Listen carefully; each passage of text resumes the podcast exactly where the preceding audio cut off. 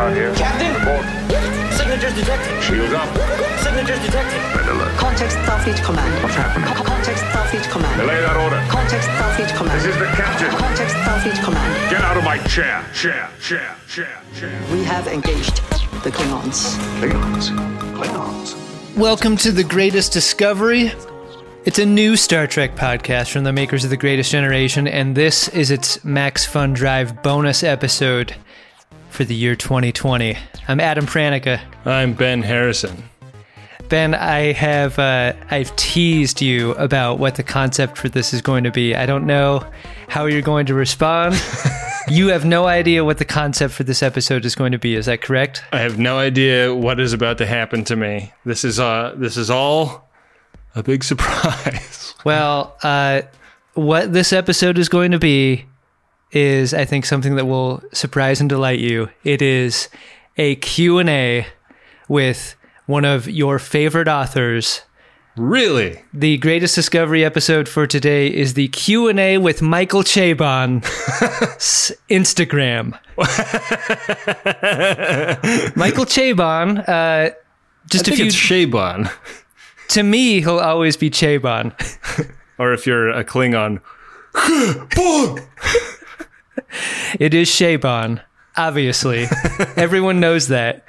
Uh, he has been doing pretty substantial Q&As on Instagram, and I know you don't know this because you're not on Instagram. The only reason I know this is our buddy Manu Saadia has been posting screenshots of it on Twitter so that he can thread his derision of it. Oh no. Well, he, Manu hates everything. Yeah, So Ma- Manu's a Manu's a professional bummer Yeah. in some regards. Yeah, so that doesn't that doesn't discourage me from this idea at all. How I thought this would go is like this. okay. Uh, I will flip through Michael Chabon's AMA basically for Star Trek Picard.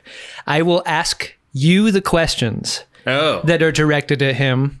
Uh, we will get your answer and my answer potentially conversationally for for many of these, and then we'll discuss his answer okay. to some of them. So we're going to cherry pick sort of the most interesting questions that perhaps elicit the most interesting answers, and then uh, in that way, we will have our own Q and A with Michael Chabon. I like that we're doing this behind the paywall because while there was no chance he would ever hear this if it was in the main feed of our show, it's even even slimmer of a likelihood.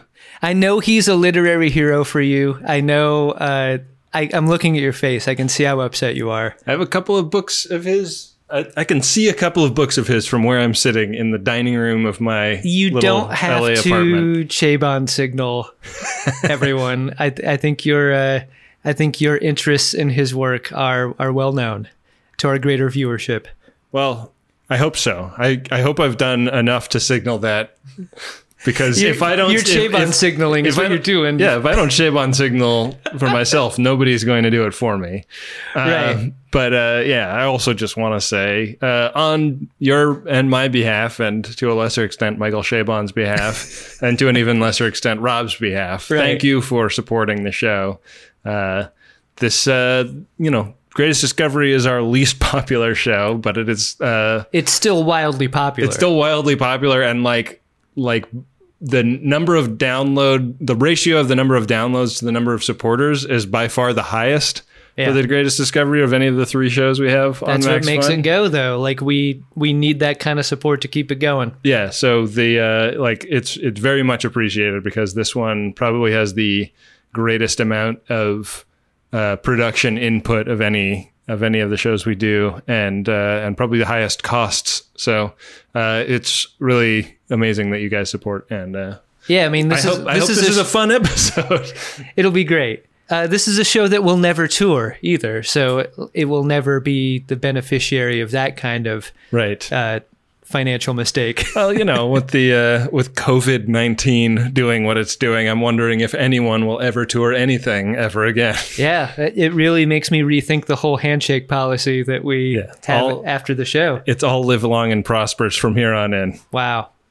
Yeah. All right. so- well, let's dive into some of these questions, Ben. One of the questions, one of the most asked questions, seemed to be of the uh, when are we going to see this character in the show? And I think a way to ask you that question might be in the form of of a prediction. Like we already know that uh, Riker and Troi is going, and by the time this episode comes out, will have already been in Star Trek Picard. Right. We've already seen seven of nine. Uh, many, many people asked Michael Chabon, uh, when are we going to see blank on the Picard show? And the very first time we encountered this kind of question has to do with Kathryn Janeway. Yeah. So I will ask you the question Do you think Kathryn Janeway is going to be in the show? Slash, who are the other stars, characters of, of Star Trek properties that you predict will be on this show? And let's just say in season one. Well, I'll start my answer by telling you an anecdote about going on the Greatest Gents subreddit where somebody was asking a question about Hugh on there and just just the casual uh, request for information that that uh, included reference to a character who was in the trailers. and somebody goes, "Hey, fuck you for spoiling." That's great. You remember the very first chemistry experiment you did in, in junior high or high school where like you learn about concentrations and like you put the flame underneath the uh underneath the glass tube and you're like turning a liquid to steam and then it's going to the other side and it's super concentrated on the other. Yeah. That's Reddit. Like that's that's what you just described to me. Perfect. I still enjoy going on Reddit occasionally, but yeah, it's one of those things where uh, like ah, I want to respond and and just say like, hey, I, I don't think that's fair, but then it's like it's also like I don't know that I'm going to add anything to the situation at that point. Yeah, I mean, I mean, good for you for going there. Uh, I'm I'm there so little Yeah, that it gets, uh, it gets honestly harder and harder to read the comments yeah, every day. yeah, and and by saying that, I think we're both agreeing that like 99% of them are positive. Yeah, it's just that we're so bad at, Yeah. at overblowing. We're we're the the molehills of the of the one percent bad comments we make into mountains. You know who's great at social media is Michael Chabon. Uh, like he, I know is has fielded probably a hundred different versions of this question, and many more that are like, "Why are you making Star Trek so dark? Why are you showing eyeballs being ripped out of heads? This isn't my Star Trek." Like, and he, to almost a comment, uh, treats them with like a fair, like a sincere amount of humanity and Yeah. like uh, and care in a way that uh wow. I, I don't know where he he has the the emotional resources to do that. I wonder if it's something about coming from the literary world because hmm. like the kind of criticism you get for a novel, especially a like Pulitzer Prize level Right. kind of novel, yeah. has got to be such a different beast from what you get for making a sci-fi show. right. Maybe he's just bringing a different, like a cultural ethos that is very alien to the like universe he's bringing it to. yeah maybe But I don't know. Like I, that was definitely something on my mind when we went to the premiere. Like he's one of the few people that I actually walked up and talked to, yeah and I, you know, I didn't have a great connection to him, but I, uh, his brother was a drama teacher at my friend's high school, and I knew his brother a little bit when I was in high school. I had a, a tiny little like finger hold of a connection, and I, I exchanged, you know, five or ten sentences with him at the at the premiere. But if that conversation had gone much longer, one thing that I was very eager to know was like what his plan was for the release because making a Star Trek series or any like nerd culture property at this point like you are going you are spoiling for abuse mm-hmm. you know like no matter who you are whether Yeah. you're Rian Johnson or JJ Abrams or George Lucas. Like like people mm. people have positive and negative reactions and the negative people are loud and organized in a weird way. Like the only reason to take a job is because you have such a well of love for the material yeah. that there must be a moment of pause before accepting a job like this where you're like will I, will that well get poisoned right will Yeah. I grow Well- to dislike the thing as a result yeah yeah it's weird you hate to think that that would happen for anyone, but in the case of like I don't think it's happened to Rian Johnson. I think he continues to love Star Wars as much as ever. But like, Yeah. wow, if anyone is an example of the dangers of this thing, it's probably him. Franchise media properties are so weird for that too because Yeah. like i mean like if you think about like what would happen if they announced like hey we're getting the beatles back together and they're going to be there's going to be a new beatles album Mm-hmm. and every member of the band is somebody new like we're we're recasting the band with new beatles Right. and uh, the beatles are coming back baby like you know after all these years they're back like people would you know it would short circuit brains but like that's something that happens with tv and movie things all the time.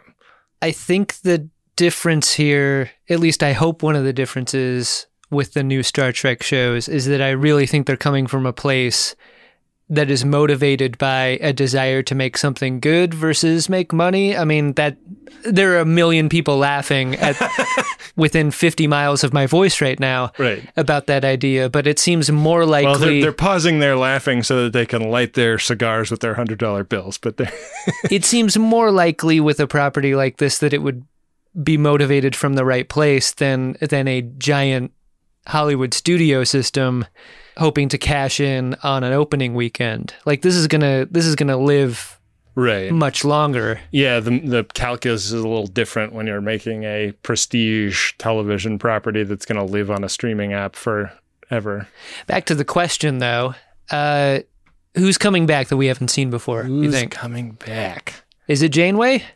i think it's lore God, That's a good one. We talked about this off mic. Where's Lore? Lore, Lore, not referenced at all in season one so far. yeah Try not to be jealous of my ability. and for disco i'm going to say Sybok That would be amazing. Sybok uh, melded with quote unquote God. yeah We don't know what happened to him. There's, there's there are lots and lots of ways to write that Sybok survived that and has lasted thousands of years. Yeah, yeah. I think for Picard, I am going to say Geordi. Uh, I also, on my drive down here, I listened to that the uh, Star Trek Picard book. Oh yeah. Uh, I think I think Geordi's going to show up in Picard. I don't have a guess for Discovery. I don't know who's still going to be around. Yeah, fair enough. Uh, Michael Chabon says what he always says in an answer to this question. The power to answer that question does not lie in my hands. this is a very magic eight ball type of type of answer he has to that one. Yeah, that's a like there are suits that would chop my head off. He probably has pretty some pretty vicious clauses in his contract about what he Yeah. can and can't say. Uh, here's another question that is a kind of question that I'm reading a lot, which is Star Trek was always about a future in which we were better than the past. Why change the tone like this? How would you answer this question? This is a show that is clearly not made by communists. original Star Trek was. Um, but I think also, like, you can look at that from a whole bunch of different angles to my mind. And, like, I think that the cultural imperialism of early TNG and TOS, especially, are really regrettable elements of those shows Mhm. and very dystopian.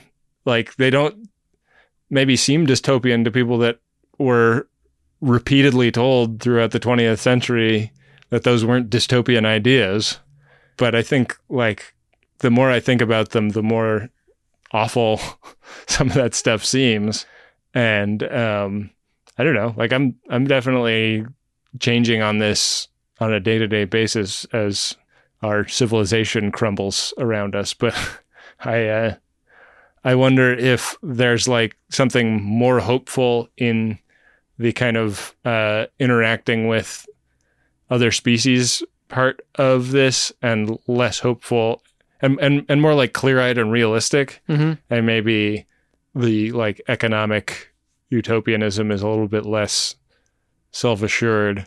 Um Doesn't it also feel as though like original Star Trek and Next Generation Star Trek sure seem to be telling stories from within Starfleet a whole lot more yeah. than the new Star Trek shows, which uh like leaves the yard a little bit Right. and and goes and plays in faraway sandboxes and those are cultures and values that are totally different than than what we've been used to Yeah. previously.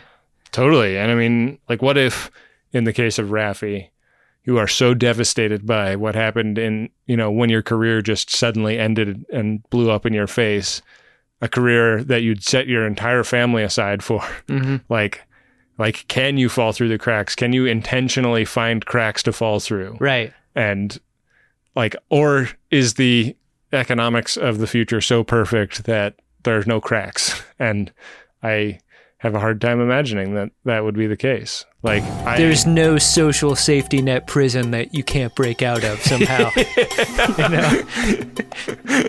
You know? Mr. Shaban says uh, the tone of Star Trek Picard may be darker at times than some Star Trek has been at times in the past. But we are not worse. We are still as human as ever and as likely as ever to be thrown, as Captain Sisko once suggested, whenever we encounter the reality beyond the windows of Starfleet. And I think that's that's sort of what we're getting at too. yeah, he said what you said. Yeah. And I think that's fun. Like I uh, I get caught up in the the nostalgic aspects of being a Star Trek fan as much as anyone else, but Bill Shatner isn't walking through that soundstage. We're not rebuilding 60 sets or TNG sets. Right. We can't and and to do it would be silly and dumb. Yeah, it would be way more derided. Oh yeah. it would be humiliating to for everyone involved to do it that way. Yeah.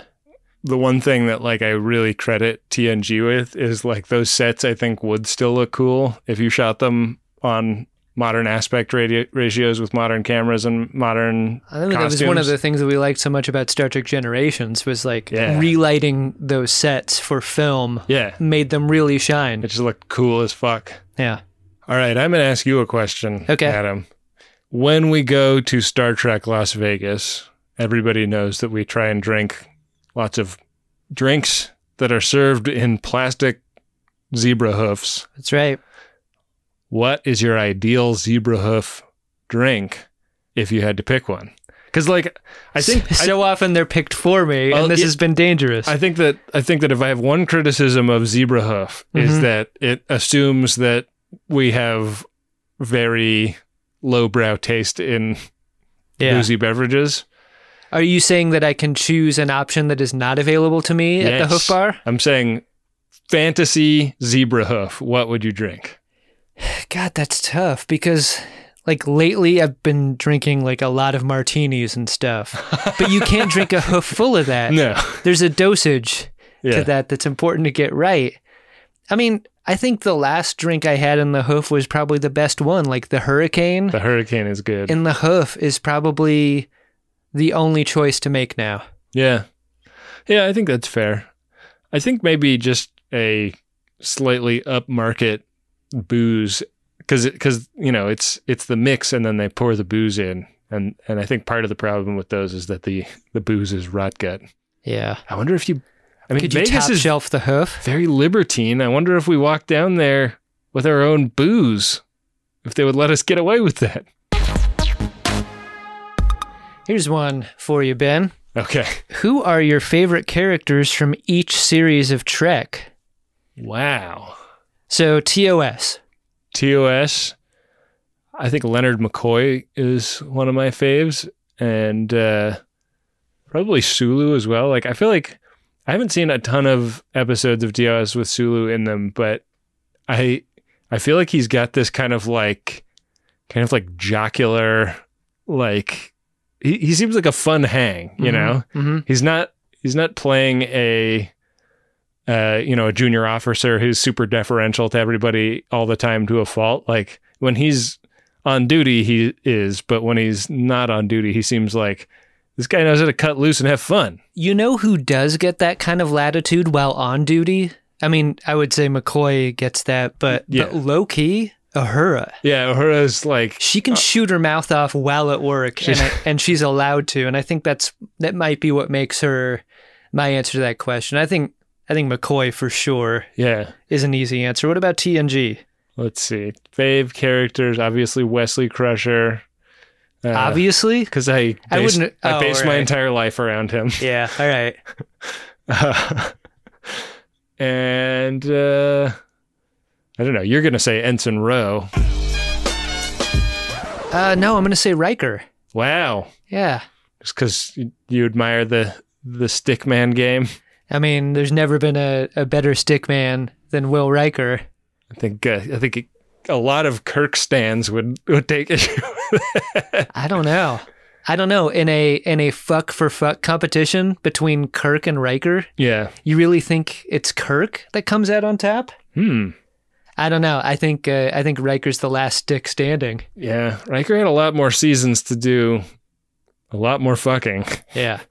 You might be right. What about DS9? And that's as far as we'll go, I'll say, because that's as far as we've gotten in Yeah. Greatest Gen. Let's see. DS9 characters.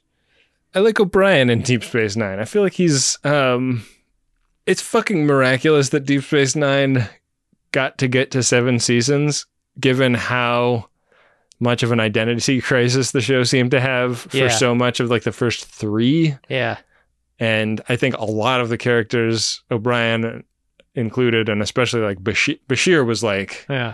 just all over the place. Is like, is he a lecherous creep? Is he, you know, is he like the greatest mind of, in Starfleet? Like, who knows? Yeah.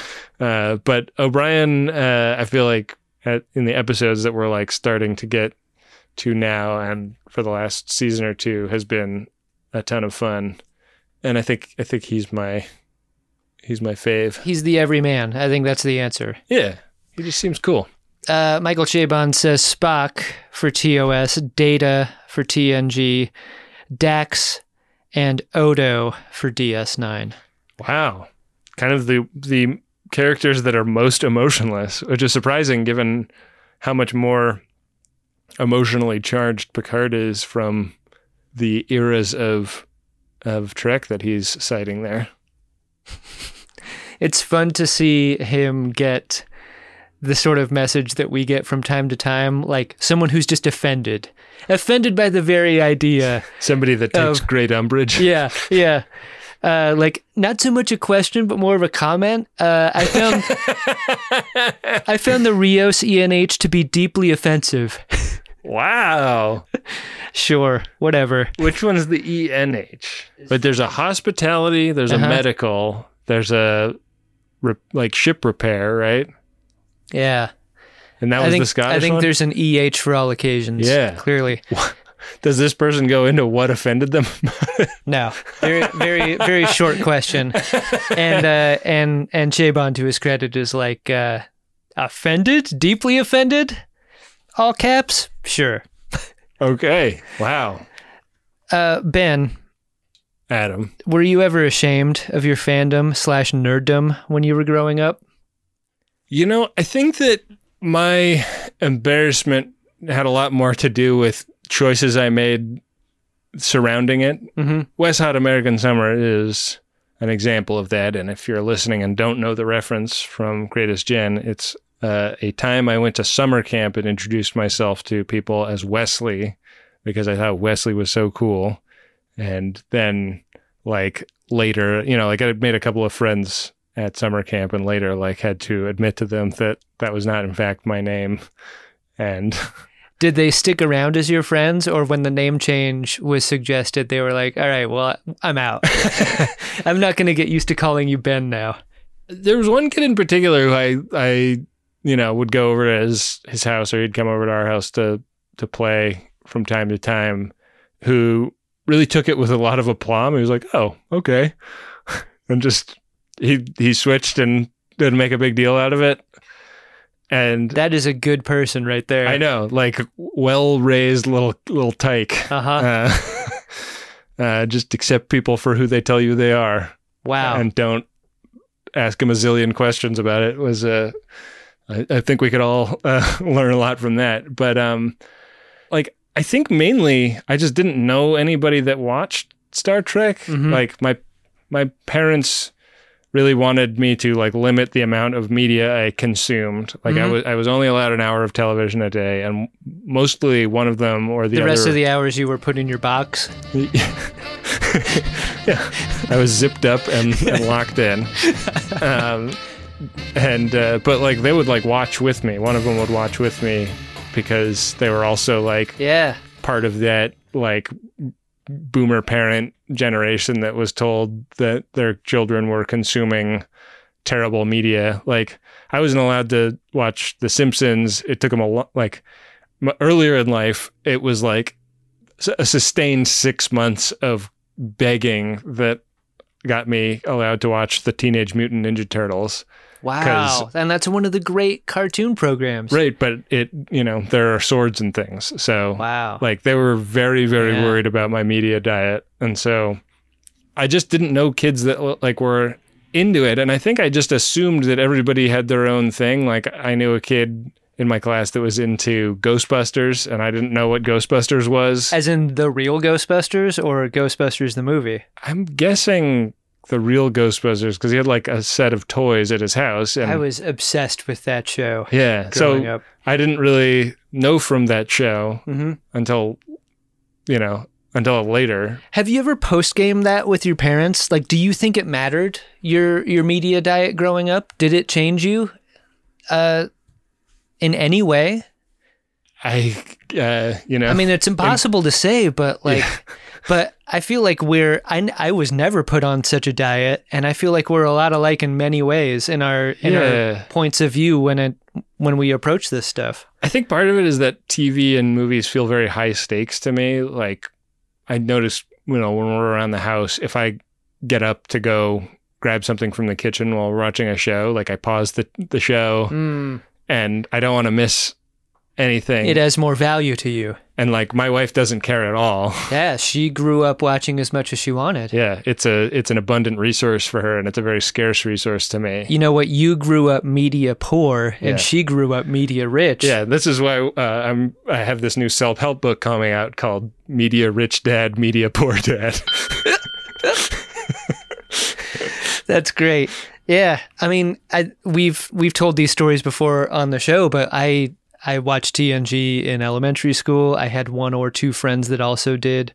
Uh, I watched Star Trek because my dad got me into it. We would watch together, but I was very open with my fandom Uh huh. from a very young age until I was convinced not to be Yeah. uh, socially. right. Like like, Like, you- that's dorky. when when it's weaponized against you repeatedly for years, you just like you stop wearing the shirt, Right. and I- that's and that's pretty much how it went for me. Like you don't you don't disclose it as a top line thing about yourself uh, Boy. to other people. Yeah. By the time I had that amount of self awareness, I think I could kind of see it coming. Mhm. And Like once the toilet water reached like your chin, and you start like once you were submerged enough to make bubbles. That's that was the point. Well, you always make fun of me for the tennis academy, but it's like Yeah. it's not actually super far from like the I went to the same school from kindergarten through 8th grade. Yeah. It was 35 kids per grade. Two classes per grade. So, Wow. I like the kids I grew up with like there's So it would be sort of a round robin tennis tournament situation where like all the courts would be filled up with doubles teams. like they literally had like a golf section in PE. It's great.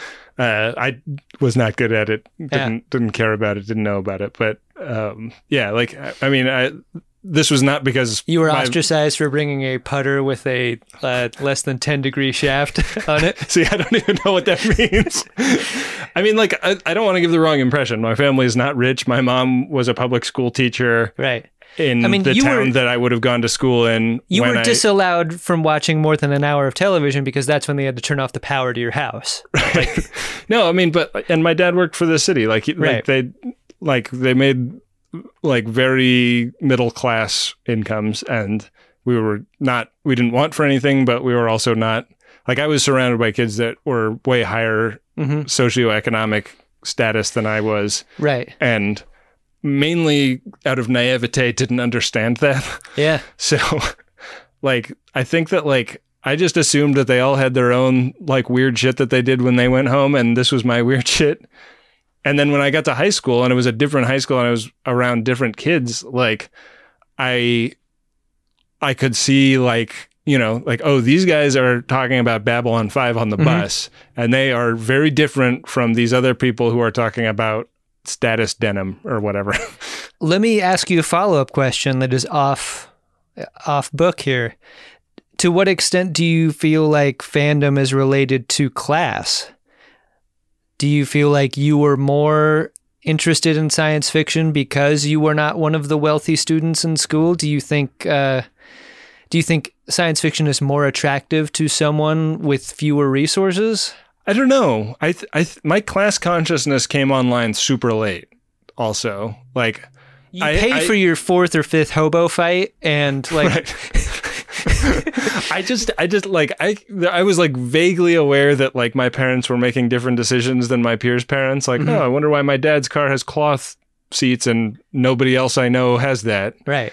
And but I didn't like I didn't it never seemed to me like oh like my dad doesn't have the money for a, a leather interior car. Right. It's it's just that like my dad cares about different shit.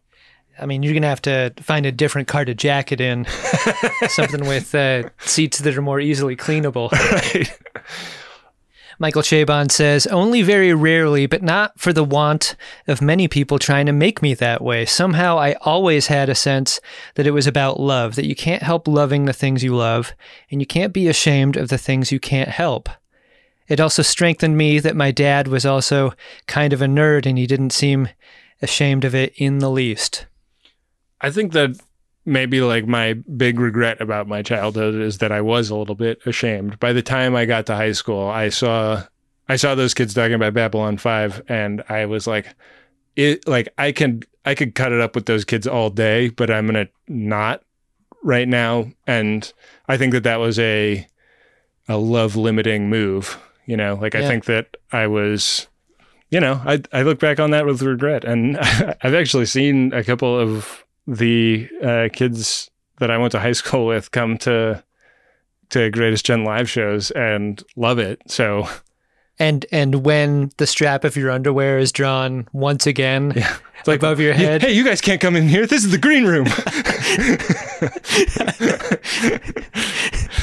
shut up, nerd. They're just inescapable. yeah, God, what if your bullies followed you around your entire life? How awful. Quick yes or no, Ben. Will we see the Enterprise in Star Trek Picard? the E. The the Enterprise of this era. Oh, because we know that they keep making them. Will we see her? I'm guessing that they are saving that for season two because they don't want to do end of season one disco again. That's a great answer. I was going to just take the other side of whatever you said as my answer. Yeah. Uh, but you know what? I guess in saying that, I'm saying that we're going to see that ship before the finale. Yeah. That would wiggle out of this whole yeah. end of Discovery. It would, it would have to be. thing. It would have to be like soon if if it's going to happen. I mean, that's uh, tagging off that thing about Reddit where, where the person was mad that there was a spoiler about Hugh being in the show. Peace going on The View and inviting Whoopi Goldberg for season two of Star Trek Picard Yeah. was a bummer to me because I was like, "Fuck, I really wanted Whoopi to be on this on this first season."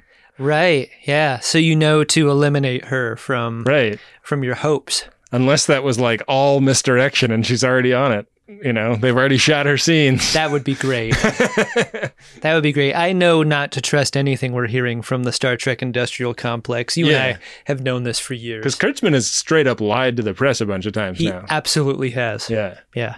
All right. And you know what Chabon's going to say to this. I can't answer questions that amount to tell us what's going to happen.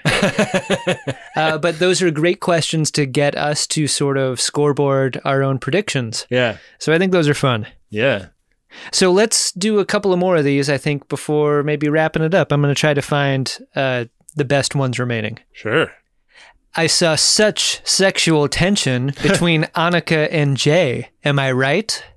Wow. So this is uh, this is the seven and nine character and the sparkly dressed woman uh, on Free Cloud. Right. I think that that's just wishful thinking on the part of that horny ass fan. Michael Chabon says definitely. wow. So there you go. There's Okay. there's some confirmation there. I often don't pick up on those subtle signals that women send. So Yeah, you and me both. okay, here's a question, Ben. If you could be any race in the Star Trek universe, what would you be? hmm, problematic, first of all. Of course, of course, you would think that. Yeah. I mean, this isn't the 60s. We're not just casting actors to play different races. Uh, my my stock response to that is none of this is real. These races aren't real. It's true. Um, it all means so many different things in the future. Um, I mean, I'd want to be a Klingon. I'd want I want double the gear, you want double it up. you want your loaf to go all the way down. Really would. I think that would be fun. What would that body feel like? Would it feel heavier? I bet it would. yeah. Yeah, I think I think so. Yeah. In uh, Star Trek Enterprise, there's a lot of Andorian characters, and they managed to do something with the antennas so that they move and like react to like they they have some some kind of emotional signaling function like they'll Like the- spring up in surprise or like droop Like the tail of a dog. yeah and uh I don't think I'd like that at all. I, I you've, I mean, you make fun of me a, a lot for the face that I make, which is like this blank, yeah uh, somewhat. If you've ever been to a Greatest Gen show and and seen Adam's face when I'm talking and he's not, Yeah, yeah, uh, but I like the idea of a costume that is remote controlled. Like there's a there's a secondary like puppet element to it in some way. I think Yeah. that's really cool. And uh, there's there's I feel like a lot more of that kind of thing in um in Star Wars than Star Trek. But uh, speaking of Ghostbusters, I watched a little video about how Slimer was done yeah. and it's like it's like a guy in a in a he's like in a you know black you know cat suit Uh-huh. inside a latex puppet and then there's like it, looks like the uh, the people working the phones at a public television pledge drive like in the background Uh-huh. like a row of puppeteers working all these like knobs and switches to make all the facial expressions happen That's great. and it's just this like coordinated thing. And I feel like being the guy in the suit and then having all those people also helping you like portray a character would be really fun and cool. it's weird how like how lifelike original generation Slimer is. It's it's sort of the Yoda problem, right? Yeah. Like when you CGI something like that, it loses life somehow. Yeah. Uh, Michael Chabon says Vulcan. Not surprising. Yeah. Spock, Data, Odo, and, and Dax. Quick question, yes or no? Will we get to see Laris and Zhaban again? And we should note that at this moment in time, we've seen the first six episodes of Star Trek Picard. Boy, I would be pretty shocked if we didn't, given how much has been done with those characters so far. I'm going to come out on the other side. I think to see them again would mean Picard has gone home. And if he's gone home, what would that mean for his mission? Because they have to stay at the at the winery Yeah. to be safe. Yeah.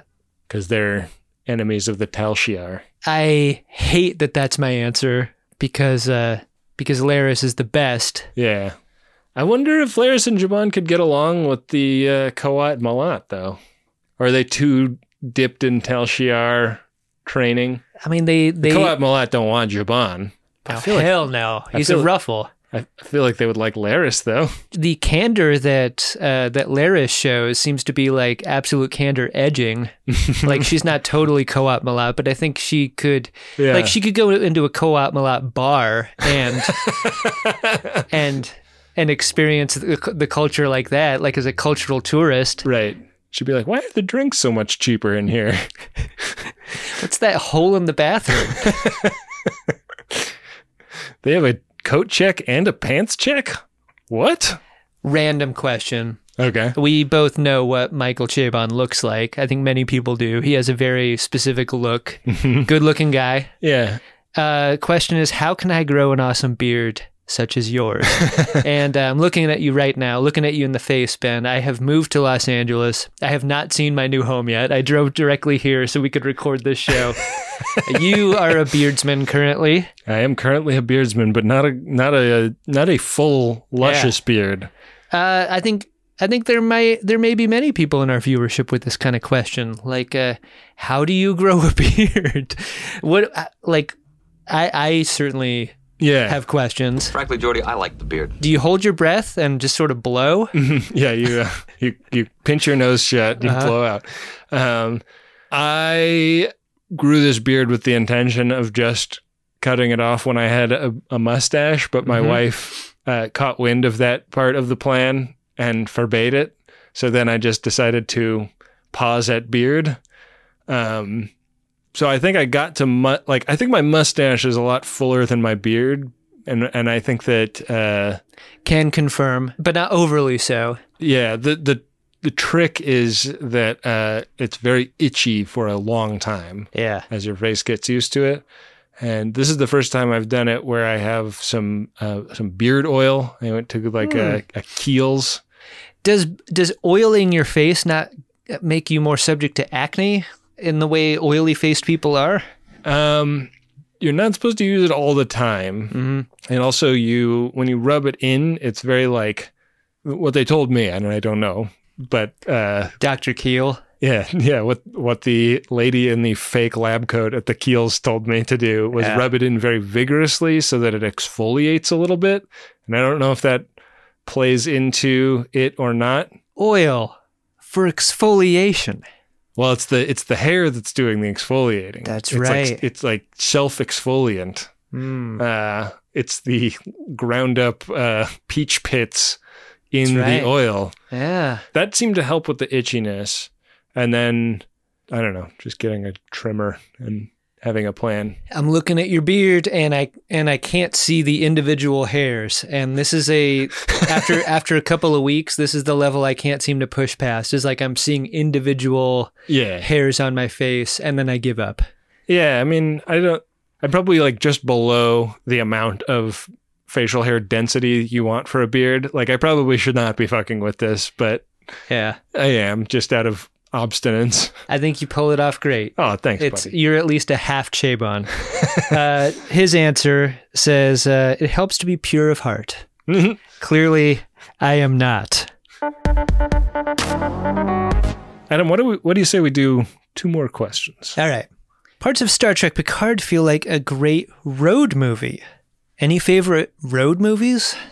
Ooh. Uh it's been a long time since I've seen Euro Trip or Road Trip, but I remember Yeah. those being fun diversions back in the day. Yeah. I imagine they're I imagine those don't necessarily hold up perfectly, Right. uh, given the era that they were made in. Yeah, the there there's some troubling aspects to the years between 1995 and 1998. Yeah. I just rewatched Thelma and Louise uh, with my Oh, wife, and that is a fucking great movie. How does that hold up? It's been a while for me. It's like I feel like it's like more timely now than it was when it came out almost. Wow. Um, yeah, it's it's really good, and uh, you know that element of it just like ending with a bang is pretty fun. Mhm.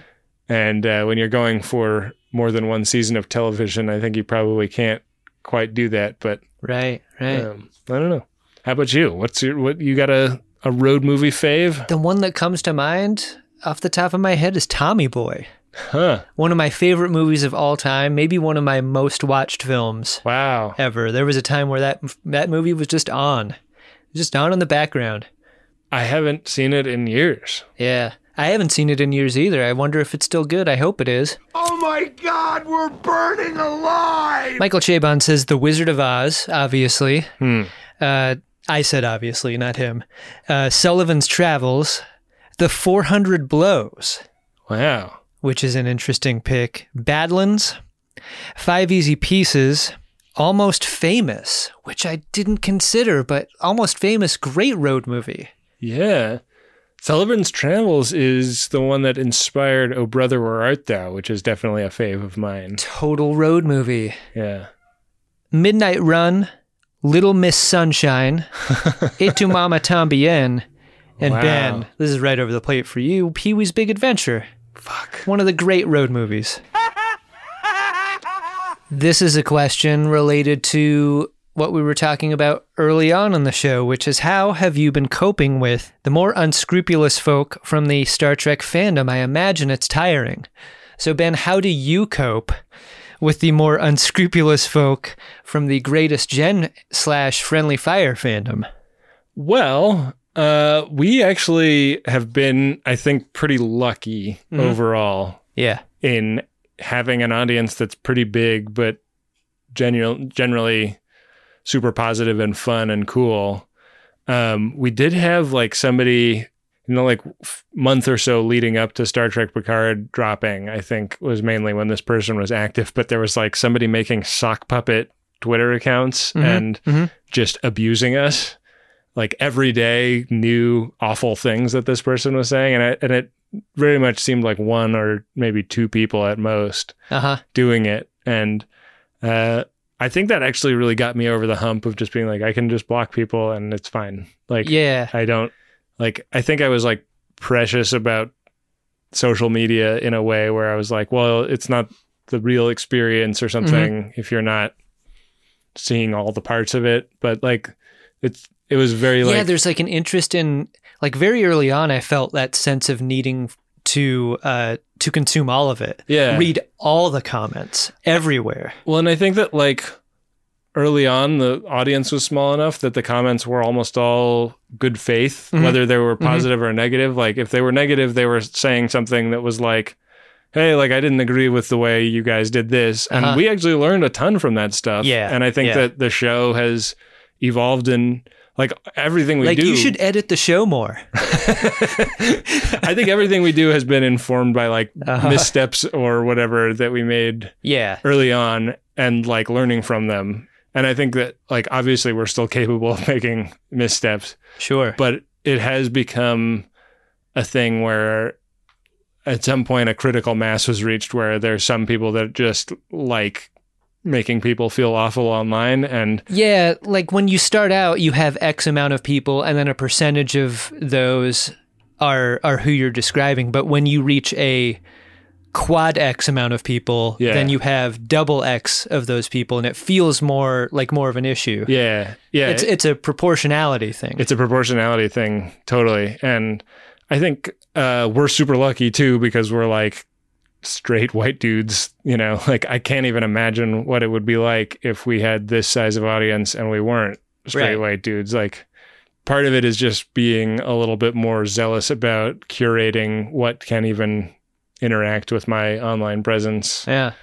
and part of it is just getting used to it like some, to some extent it's like developing a, a callus over the part of me that has feelings about seeing somebody say something nasty about the show like when we do a q&a episode and i like look at the apple podcasts reviews and see the ones that are not nice it's like you just have to accept that like you're not going to get 2500 nice reviews without a handful of not nice ones Yeah. Yeah, that's that's healthy. I have been such a stoic for so much of my life that I was surprised at how affected I became by the very few uh, cruel reactions to what we do. But now I really don't feel I don't feel that at all. Yeah, you don't Uh, feel anything inside. You've become totally dead emotionally. I mean, you joke, but uh, that's that's not untrue. I wish I I wish we were more like Michael Chabon when he says, uh, "I believe in the essential kindness, tolerance, curiosity, and open-mindedness of Star Trek fans, and of its fandom, which I've been a part of since I was ten years old." Wow. That's Chabon goals right there. All right, man. Well, uh, I hope uh, I hope that was useful to people.